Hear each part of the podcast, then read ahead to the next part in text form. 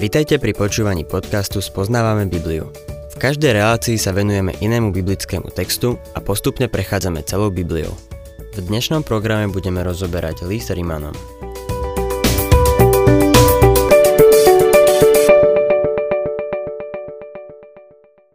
Milí poslucháči, úvodná kapitola listu Rimanom obsahuje v podstate všetko, čím sa Pavol podrobne zaoberá ďalej vo svojom liste – zahrňa úvod, misijné motívy tohto veľkého apoštola, definíciu evanielia a stav človeka v riechu, ktorý si vyžaduje evanielium. Táto kapitola udáva tempo celej epištole.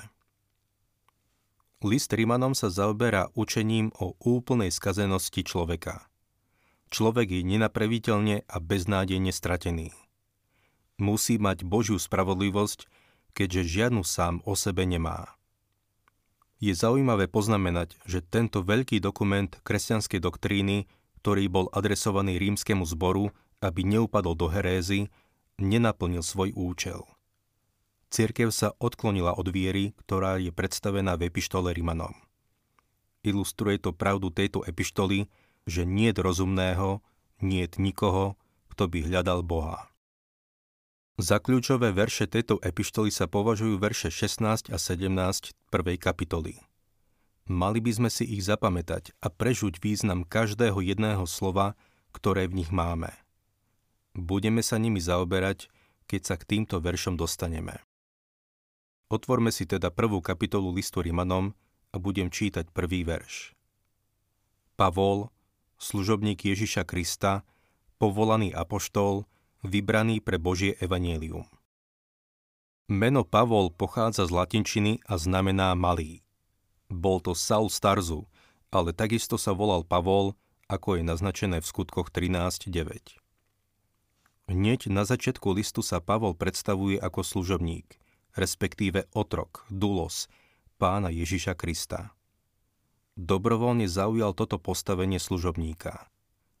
Pán Ježiš Kristus nás miloval vydal seba za nás, ale nezotročuje nás. Musíme k nemu prísť dobrovoľne a vydať sa do jeho služby. Nikdy nás nenúti, aby sme mu slúžili. Dokonca aj Jeruzalemu adresoval tieto slová. V Lukášovi v 13. kapitole čítame Jeruzalem, Jeruzalem, ktorý zabíjaš prorokov a kameňuješ tých, čo boli poslaní k tebe. Koľko ráz som chcel zhromaždiť tvoje deti ako sliepka svoje kuriatka pod krídla a nechceli ste. Pri inej príležitosti povedal Ján, 5. kapitola, 40. verš. Lenže vy nechcete prísť ku mne, aby ste mali život. Je úžasné, že máme tú výsadu stať sa služobníkmi pána Ježiša Krista. Musíme to urobiť sami. Nebude nás k tomu nútiť. Na ceste do Damasku povedal pán Ježiš Pavlovi, Saul, Saul, prečo ma prenasleduješ? A Pavol odpovedal, kto si, pane? A on povedal, ja som Ježiš, ktorého ty prenasleduješ. Vtedy ho Pavol spoznal ako svojho spasiteľa. Potom sa Pavol spýtal, čo chceš, aby som urobil? Vtedy sa stal Pavol služobníkom, otrokom pána Ježiša Krista. Pavol, služobník Ježiša Krista, povolaný apoštol. Pavol bol povolaný. Povolaný je prídavné meno, ktoré opisuje, aký je apoštol. Nestal sa apoštolom z vlastného rozhodnutia. Bolo to Božie rozhodnutie a Boh ho povolal. Pavol sa stal najprv Kristovým otrokom a teraz je povolaným apoštolom, svetkom pána Ježiša Krista. Boh použije len takého služobníka, ktorého si vyberie. Dnes je v kresťanskej službe toľko ľudí, ktorých Boh nepovolal. Pavol povedal, bedami, ak nebudem zvestovať evanielium. Jeremiáš bol povolaný ešte ako dieťa. O falošných prorokoch Boh povedal ústami proroka Jeremiáša. Neposlal som týchto prorokov, oni sa však ponáhľajú. Nehovoril som k ním, oni predsa prorokujú. Jeremiáš bol povolaný prorok a Pavol bol povolaný apoštol. Pavol hovorí, že je apoštol, čo znamená, že je poslaný. Náš pán povedal, že ani posol, apoštol nie je väčší ako ten, kto ho poslal. To isté slovo sa nachádza aj v liste Filipanom v 2. kapitole 25. verši. Tento výraz má v Novej zmluve technický význam, ktorý poukazuje na toho, ktorého si Pán Ježiš vybral, aby zvestoval evanílium. Musí byť svetkom vzkrieseného Krista. Pavol napísal, že sa mu zjavil vzkriesený Kristus.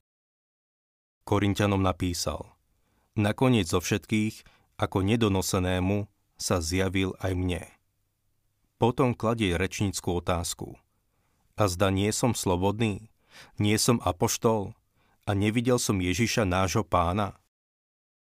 Ďalším dôkazom toho, že Pavol bol apoštol, sú tzv. apoštolské znamenia. Hovoril jazykmi, uzdravoval chorých a kriesil mŕtvych, čo boli znamenia, ktoré sprevádzali apoštolskú činnosť.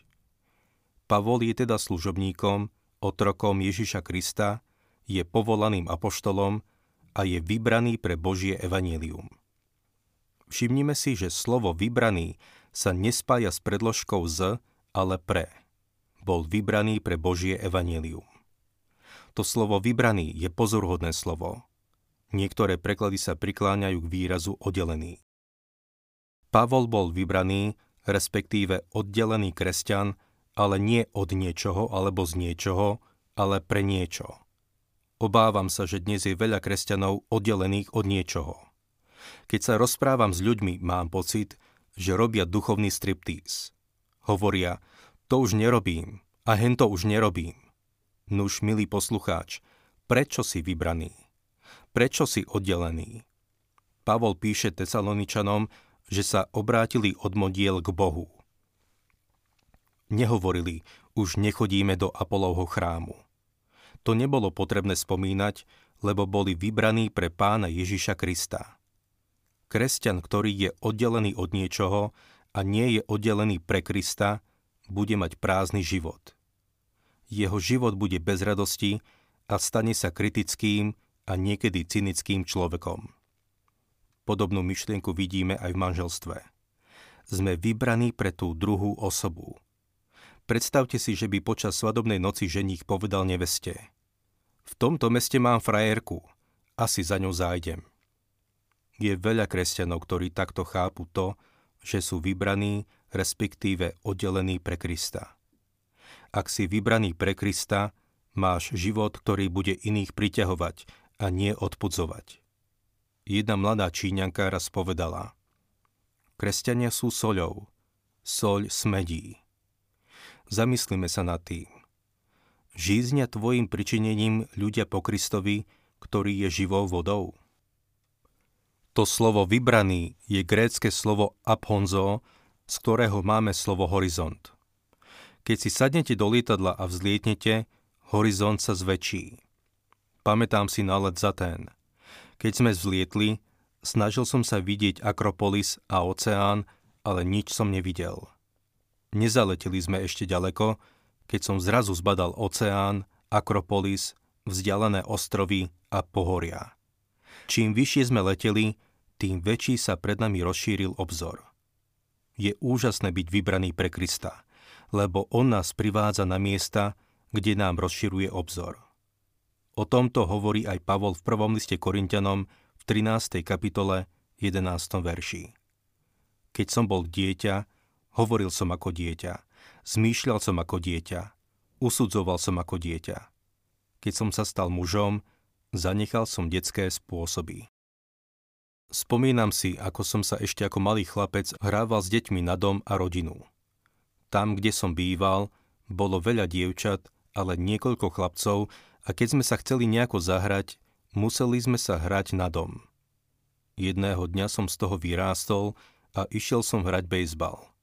Dievčatá povedali, poďme sa hrať na dom. No ja som povedal, nie, v našom týme som na prvej méte.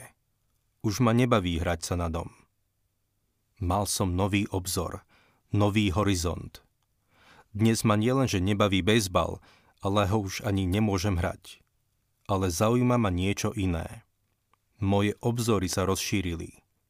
Milý poslucháč, keď budeš vybraný pre Krista, to neznamená, že sa staneš malým a všetko sa zúži.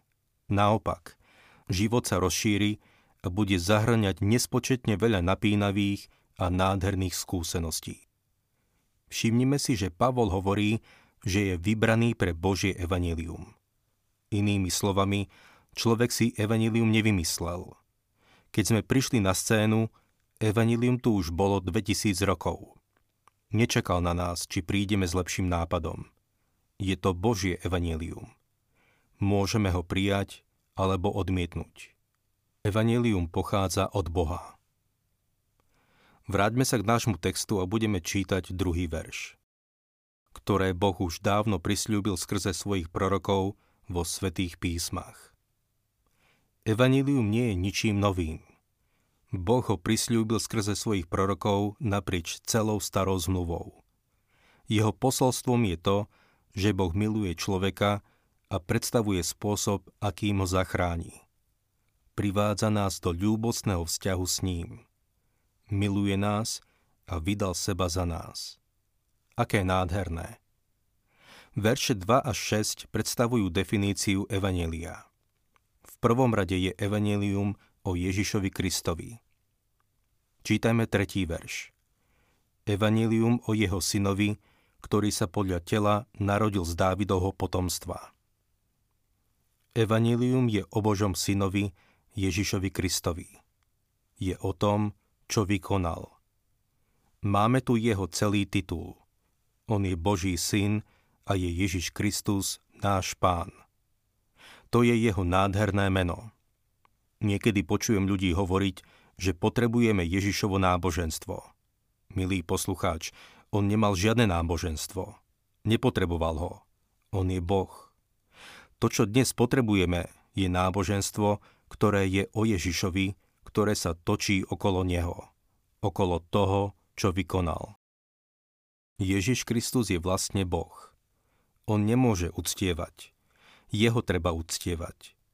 Niekto by možno namietal, ale veď sa modlil. Áno, pretože zaujal miesto človeka.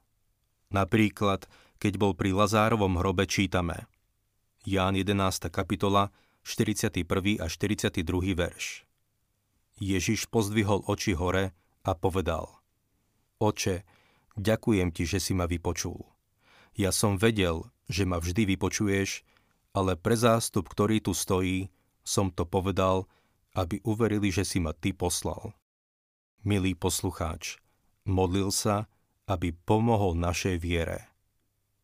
Takisto čítame, že podľa tela je z Dávidovho potomstva to je Ježišova ľudská stránka. Narodil sa z panny, pretože je ustanovený ako Boží syn s mocou. Čítame štvrtý verš. A podľa Ducha Svetosti je ustanovený vzkriesením z mŕtvych ako Boží syn s mocou, evanílium o Ježišovi Kristovi, našom pánovi. Nestal sa Božím synom, pretože bol vzkriesený. Vzkriesenie jednoducho odhalilo, kým bol – Slovo ustanovený je z toho istého greckého slova horizo, ktoré sme videli pred chvíľou. Ježiš je ustanovený ako Boží syn. Máme tu teda dokonalú ľudskú stránku Krista a takisto jeho dokonalú božskosť. On je pravý človek a pravý Boh. Pavol to vyjadril ešte skôr, ako bolo sformulované krédo vyznanie viery. Ježiš Kristus nie je o nič viac človekom, lebo je Boh a nie je o nič menej Bohom, lebo je človek. On je Boho človek. Je ustanovený ako Boží syn podľa Ducha Svetosti. Význam týchto slov by mohol poukazovať na Ježišovho ľudského ducha, ale osobne som presvedčený, že Pavol odkazuje na Ducha Svetého. Verím, že tu máme obraz Trojice. Všimnime si, že je ustanovený ako Boží syn vzkriesením z mŕtvych. Vzkriesenie dokazuje všetko. Vzkriesením je ustanovený za Božieho syna. Pri čítaní Biblie môžeme vidieť, že Pán Ježiš Kristus je predstavený v moci jeho vzkriesenia. Najprv ho vidíme v tele, keď kráčal po tejto zemi, opovrhnutý a odmietnutý.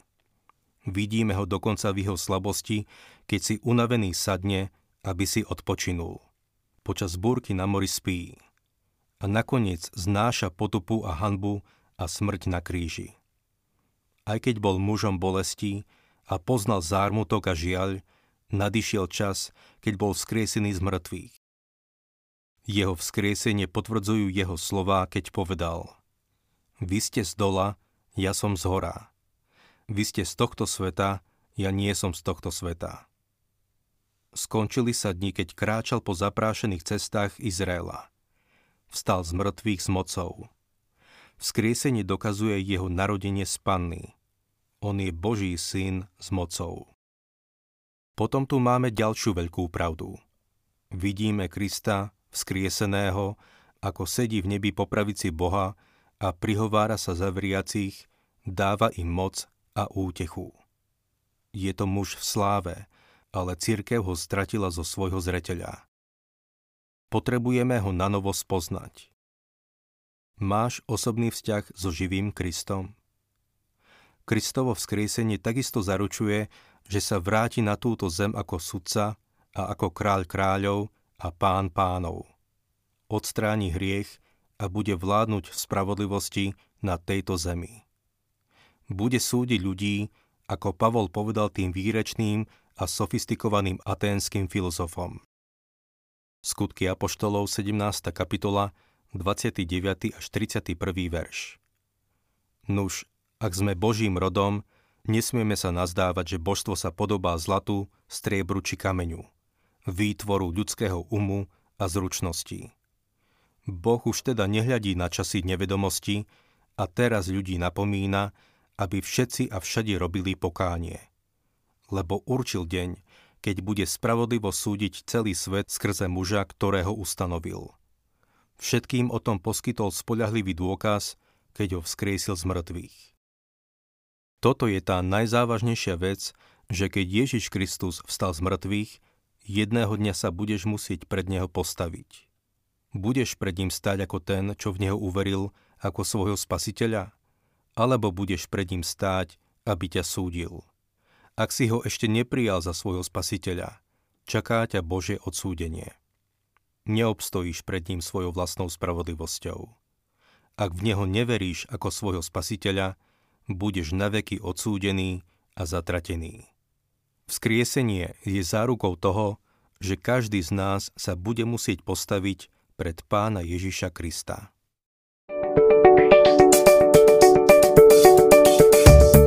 Ak sa vám páči program Spoznávame Bibliu, budeme radi, ak ho odporúčite svojim známym a dáte like, alebo nás začnete sledovať na facebookovej stránke Spoznávame Bibliu.